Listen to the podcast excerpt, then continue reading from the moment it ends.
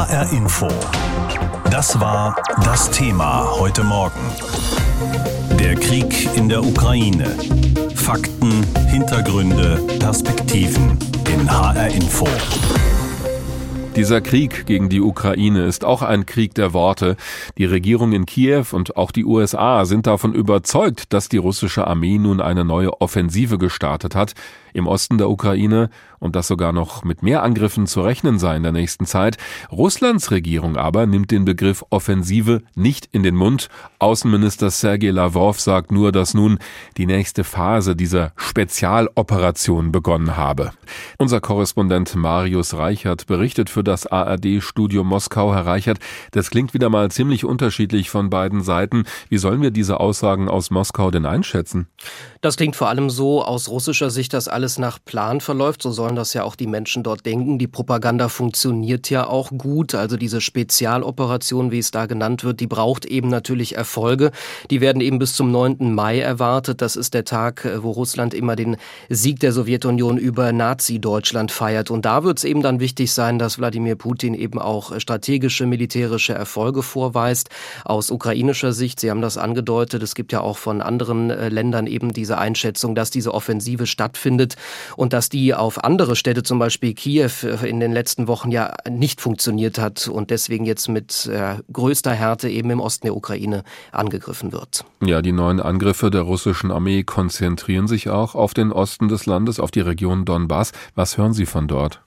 Ja, dort ist der Beschuss weitergegangen in der Nacht, aber auch etwas südlicher, die Großstadt Mykolajew. Dort werden Explosionen gemeldet und eindringliche Appelle, zum Beispiel des Bürgermeisters dort, der die äh, Einwohner nochmal aufgefordert hat, sich von den Fenstern fernzuhalten und an sicheren Orten zu bleiben, eben nicht mehr zu fliehen. Der Beschuss sei zu stark. Bemerkenswert auch äh, die Meldungen von Separatisten dieser selbsternannten Volksrepublik Luhansk. Dort gibt es eine Kleinstadt, Kremina, die soll, sei jetzt äh, wohl vollständig völlig unter russischer Kontrolle. Da ist im Messenger-Dienst Telegram auch zu sehen, dass an der Stadtverwaltung eine russische Fahne hängt. Und diese Videos und Fotos sehe ich sehr häufig jetzt in diesen sozialen Netzwerken, auch aus anderen Regionen im Osten der Ukraine. Manche sprechen schon von einer zweiten Phase dieses Krieges, die nun begonnen habe. Ist das wirklich so? Und falls ja, welche Strategie der russischen Armee ist da erkennbar?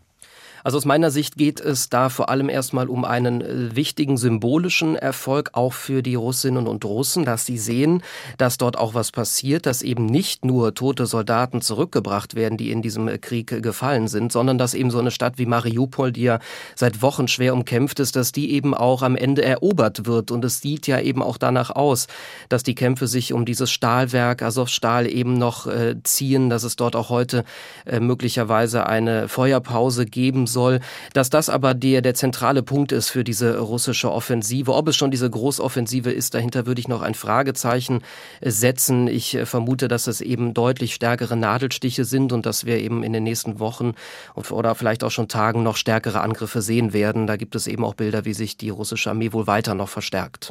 Von Verhandlungen haben wir lange nichts mehr gehört in diesem Konflikt. Sind die überhaupt denkbar in der aktuellen Situation? Da gibt es Informationen vom ukrainischen Chefunterhändler Podoljak, der nochmal gesagt hat, es sei völlig äh, unklar zu sagen, wann äh, diese Friedensgespräche mit Russland überhaupt wieder aufgenommen werden könnten. Da geht es natürlich um diese Tragödie von Mariupol, wie er das genannt hat. Das mache eben ja jegliche äh, Menschlichkeit und äh, Humanismus, den er da von Russland fordere, eben ja völlig obsolet. Und auch, dass es keine Korridore mehr gibt, keine humanitären Korridore, wo die Menschen zum Beispiel aus Mariupol Mariupol fliehen können. Das sei eben ja Indiz dafür, dass da im Moment keine Verhandlungen stattfinden können. Beide Seiten machen sich weiterhin gegenseitig dafür verantwortlich. Seit dem 29. März, so wie wir wissen, gibt es eben keine direkten Verhandlungen mehr. Hätten Sie jemandem vor einem halben Jahr gesagt, dass Deutschland Waffen liefern wird, mitten in ein Kriegsgebiet hinein, dass wir für ein Land auch militärisch ganz klar Partei ergreifen, dann wären Sie wahrscheinlich ein bisschen schräg angeschaut worden. Heute aber ist das längst Realität. Die Bundesregierung hat sich nach einer gewissen Bedenkzeit dafür entschieden, Waffen zu liefern an die Ukraine und eben nicht nur ein paar tausend Schutzhelme. Die Rede ist von Luftabwehrraketen, Panzerfäusten, Maschinengewehren und so weiter. Bislang sind aber keine schweren Waffen darunter. Genau die möchte die Ukraine aber gerne haben, um sich gegen die russische Armee besser verteidigen zu können. Gerade jetzt, wo eine neue Offensive im Osten der Ukraine begonnen hat. Am Abend hat sich Bundeskanzler Olaf Scholz dazu geäußert und er hat versprochen, weiter Waffen zu liefern in die Ukraine. Den Begriff schwere Waffen hat er allerdings nicht verwendet. Darüber habe ich mit Uli Haug gesprochen, unserem Hauptstadtkorrespondenten in Berlin. Wie hat der Bundeskanzler das denn stattdessen formuliert? Ja, das war ein Schauspiel, wie er das versucht hat zu formulieren. Also er hat natürlich nochmal auch die ganzen Begriffe verwendet, die Sie gerade eben in der Anmoderation gesagt haben. Also von Luftabwehrraketen über Panzerfäuste bis hin zu Artilleriewaffen, die aber keine Artilleriegeschütze sind, würden an die Ukraine geliefert. Er hat auch nochmal klar gemacht, dass man als Deutschland Lieferung schwerer Waffen aus anderen NATO-Staaten unterstützen würde. Das bedeutet vor allem NATO-Partner im Osten sollen Waffen sowjetischer Bauart in die Ukraine liefern und würden dafür dann Ersatz aus Deutschland bekommen. Also Deutschland würde quasi den Ersatz stellen für diese NATO-Partner im Osten. Das wären dann beispielsweise die Polen oder die Tschechen. Und äh, er hat angekündigt, dass er eben schnell direkte Rüstungslieferungen auch der deutschen Industrie an die Ukraine finanzieren will. Da ging es aber dann nicht um größere Waffen wie beispielsweise Panzer. Panzer. Dieser Begriff schwere Waffen ist auch gar nicht so genau definiert. Da können verschiedene Dinge gemeint sein. Um welche Waffen geht es denn jetzt im konkreten Fall, die die Ukraine gerne haben würde? Also der ukrainische Botschafter Melnik hat sich dazu gestern nochmal geäußert. Beispielsweise ging es ihm um Fuchs-Transportpanzer und Schützenpanzer vom Typ Marder. Und Melnik sagt eben, die Bundeswehr würde hier über ausreichend Material verfügen, das man auch an die Ukraine liefern könnte.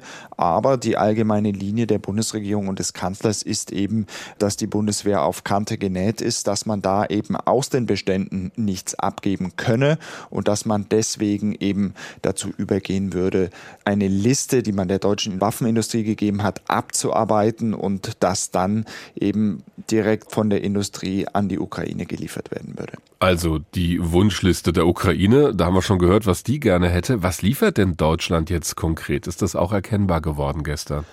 Nein, das ist überhaupt nicht erkennbar geworden. Der Kanzler hat im Endeffekt weiterhin seinen eher undurchsichtigen Kurs fortgesetzt. Er ist da nicht wirklich konkreter geworden. Es gibt diverse Wünsche, wie beispielsweise Artilleriegeschütze, die die Ukraine hat. Da sind aber längst andere Staaten eingesprungen, allen voran die USA, aber auch die Niederlande oder auch die Kanadier wollen Artilleriegeschütze an die Ukraine liefern. Deutschland ist da etwas zugeknöpfter. Insofern gab es da gestern keine konkreten Erkenntnisse nach diesem Pressestatement des Kanzlers. Wie immer in so einer schwierigen Situation gibt es da verschiedene Argumente. Was spricht denn dafür, schwere Waffen zu liefern an die Ukraine und was dagegen? Also das Argument, das beispielsweise der Europaausschussvorsitzende Toni Hofreiter von den Grünen immer wieder bringt, ist, man müsse eben jetzt schnell handeln, man müsse jetzt die Ukraine bei dieser russischen Offensive unterstützen. Ansonsten, wenn Russland diesen Krieg in der Ukraine gewinnen sollte, dann sei eben nicht gesagt, dass das das Stoppschild wäre und sich Russland mit der Ukraine zufrieden geben würde. Das ist die Argumentation, die Toni Hofreiter und andere verfolgen und es gibt natürlich natürlich auf der anderen Seite die Argumentation in der SPD, dass man eben mit weiterer Aufrüstung, vor allem mit schweren Waffen, dass Russland das so verstehen könnte, als würde man in diesen Krieg eingreifen und dass dann möglicherweise Deutschland auch zur Kriegspartei werden könnte. Völkerrechtlich ist das sehr umstritten, aber es ist ein Argument, das auch diskutiert wird. Wie ist das bislang innerhalb der Regierungskoalition diskutiert worden?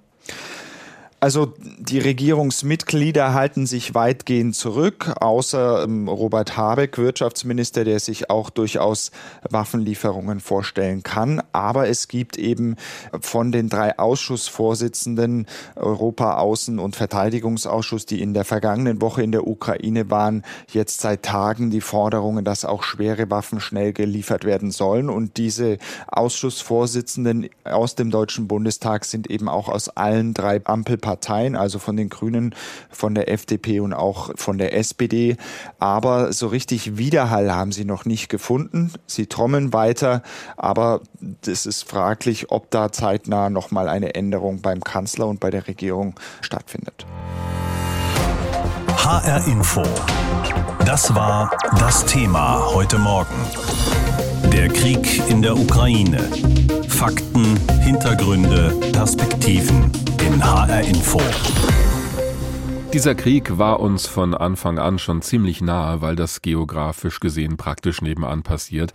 Er kommt uns aber auch aus einem anderen Grund näher, weil viele Menschen aus der Ukraine nach Deutschland fliehen. Bis heute sind es mehr als 350.000, so viele hat die Bundespolizei offiziell registriert.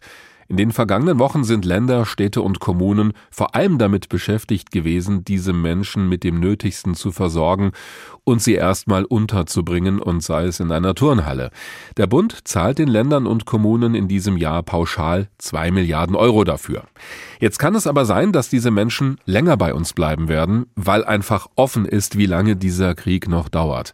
Wie die Perspektiven dann aussehen, darüber habe ich mit Professor Albert Scherr gesprochen. Er ist Leiter des Instituts für Soziologie an der Pädagogischen Hochschule in Freiburg. Er forscht unter anderem zu den Themen Migration und Diskriminierung. Herr Professor Scherr, wie gut haben es die Städte und Kommunen denn bislang geschafft, mit dieser Situation umzugehen und die Menschen aus der Ukraine aufzunehmen? Zuerst berücksichtigen, dass sich das lokal sehr unterschiedlich darstellt, weil im Fall der Flüchtlinge aus der Ukraine auf eine bundeszentrale Regelung der Unterbringung verzichtet worden ist. Das heißt, es gibt bestimmte Schwerpunktregionen, Berlin zum Beispiel, wo eine große Zahl von Flüchtlingen aus der Ukraine ankommt. In anderen Regionen, ländlichen Regionen sind es sehr viel weniger. Heißt das auch, es gibt da größere Schwierigkeiten oder Herausforderungen oder kann man das nicht ja, so es, sagen? Es gibt natürlich größere Herausforderungen, weil die Flüchtlingszahlen ja schon vor dem Ukraine-Krieg äh, bei den Flüchtlingen aus Afghanistan zum Beispiel deutlich angestiegen waren im, im Winter, sodass die Strukturen der Flüchtlingsunterbringung, also auch die Flüchtlingsunterkünfte zum Teil ohnehin schon ausgelastet waren, sodass jetzt diese hinzukommenden Flüchtlinge aus der Ukraine zum Teil lokal die Strukturen der Unterbringung, also der, der Wohnunterbringung, aber auch der Aufnahmen von Schulen zum Teil unter eine ziemliche Belastung setzen. Hm. Wie stehen wir, was das angeht, eigentlich in Hessen bislang da? In Hessen müsste man dann auch genauer auf die regionalen Ebenen gehen. Es gibt ja aus einigen Städten und Gemeinden äh, auch schon Klagen über Überlastungsphänomene. Und das ist wesentlich ein Problem der größeren Städte, weil größere Städte für Flüchtlinge in der Regel attraktiver sind als ländliche Regionen. Viele Menschen aus der Ukraine sagen ja, dass sie so schnell wie möglich zurück möchten in ihr Heimatland. Jetzt wissen wir aber nicht, und niemand kann das im Moment sagen, wann das möglich sein wird und unter welchen Voraussetzungen. Wie wichtig ist es, dass diese Menschen aus diesen Übergangslösungen rauskommen, also dass sie zum Beispiel eine feste Wohnung bekommen, Arbeit finden, die Kinder in die Schule gehen und so weiter? Also ich würde das differenziert betrachten wollen. Bei Kindern ist unabdingbar, dass die möglichst schnell in Schulen integriert werden, soziale Kontakte finden, auch zu, einheimischen Kindern ein Gefühl von Sicherheit und Aufgehobensein bekommen, weil für Kinder sowas wie eine mehrmonatige Übergangssituation ein sehr, sehr langer Zeitraum ist. Bei Erwachsenen würde ich das ambivalenter betrachten, weil man hoffentlich nicht unterstellen muss, dass der Krieg mehrere Jahre dauern wird und aus der befristeten temporären Migration eine langanhaltende Migration wird, sodass ich erstmal sagen würde, aktuell ist diese Unsicherheit der Einschätzung weder für die staatlichen Institutionen noch für die Geflüchteten selbst auflösbar und man muss eine gewisse Unsicherheit der Übergangssituation aushalten und dann versuchen natürlich, soweit es geht, Arbeitsmarktintegration zu ermöglichen. Aber das ist ein Prozess, der geht nicht von heute auf morgen. Das setzt in der Regel Spracherwerb voraus, das setzt die Anerkennungsverfahren für Qualifikationen voraus. Also Arbeitsmarktintegration ist ein Prozess, der wird vielfach ein Jahr oder auch zwei dauern. Mhm. Jetzt muss man den natürlich jetzt äh, anfangen vorzubereiten, muss aber, glaube ich, nüchtern zur Kenntnis nehmen, das wird nicht auf die Schnelle gehen, jedenfalls bei vielen nicht. Und man muss auch realistisch sagen, eine bestimmte Unsicherheit, eine Übergangssituation muss bei Erwachsenen aushaltbar gemacht werden. Vor diesem Hintergrund ist es ja gar nicht so schlecht auf den ersten Blick, was die Politik da gemacht hat, nämlich, dass ab dem 1. Juni Geflüchtete aus der Ukraine Grundsicherung bekommen, also Hartz IV. Da sind ja. dann auch Vorteile bei der Gesundheitsversorgung mit verbunden, Zugang zu mhm. Deutschkursen und so weiter. Berlins regierende Bürgermeisterin Franziska Giffey hat aber schon gesagt, die würden damit eben nicht besser gestellt als Geflüchtete aus anderen Ländern. Wie beurteilen Sie das? Stimmt das? Naja, das ist eindeutig falsch, hm. weil das Aufenthaltsgesetz gerade für Flüchtlinge aus Kriegsregionen tatsächlich das Asylbewerberleistungsgesetz vorsieht als Regelleistung und nicht die Grundsicherung. Das heißt, sie werden gegenüber anderen Geflüchteten aus Kriegsregionen privilegiert. Die werden auch privilegiert, weil sie keine Wohnsitzauflage haben, also sich frei den Wohnort auswählen können. Und sie werden natürlich an den Grenzen äh, privilegiert, weil ihre Einreise an den europäischen Außengrenzen problemlos ermöglicht, was für Flüchtlinge aus anderen Regionen der Welt nicht der Fall ist. Also müsste man da was ändern, Ihrer Meinung nach? Man darf jetzt auf gar keinen Fall eine Neiddebatte gegenüber den ukrainischen Flüchtlingen in Gang setzen. Man muss sagen, sie sind auf der positiven Seite und man muss viel eher darüber nachdenken, ob das, was bei Flüchtlingen aus der Ukraine möglich ist, nicht auch bei anderen Flüchtlingen möglich gemacht werden kann und ob man die vielfältigen Hürden und Hindernisse, die man aufgebaut hat für Flüchtlinge aus anderen Ländern, nicht endlich mal abbaut. Also es wäre völlig fatal, jetzt quasi so eine Sozialneiddebatte äh, in Gang zu setzen. So, man muss sagen, wenn das möglich ist, wenn der politische Willen es ermöglicht, dass man Optionen eröffnet für die Flüchtlinge, für die Ukraine, dann kann man die auch für andere Flüchtlinge eröffnen, die schon lange hier im Land leben. HR Info. Das Thema. Wer es hört, hat mehr zu sagen.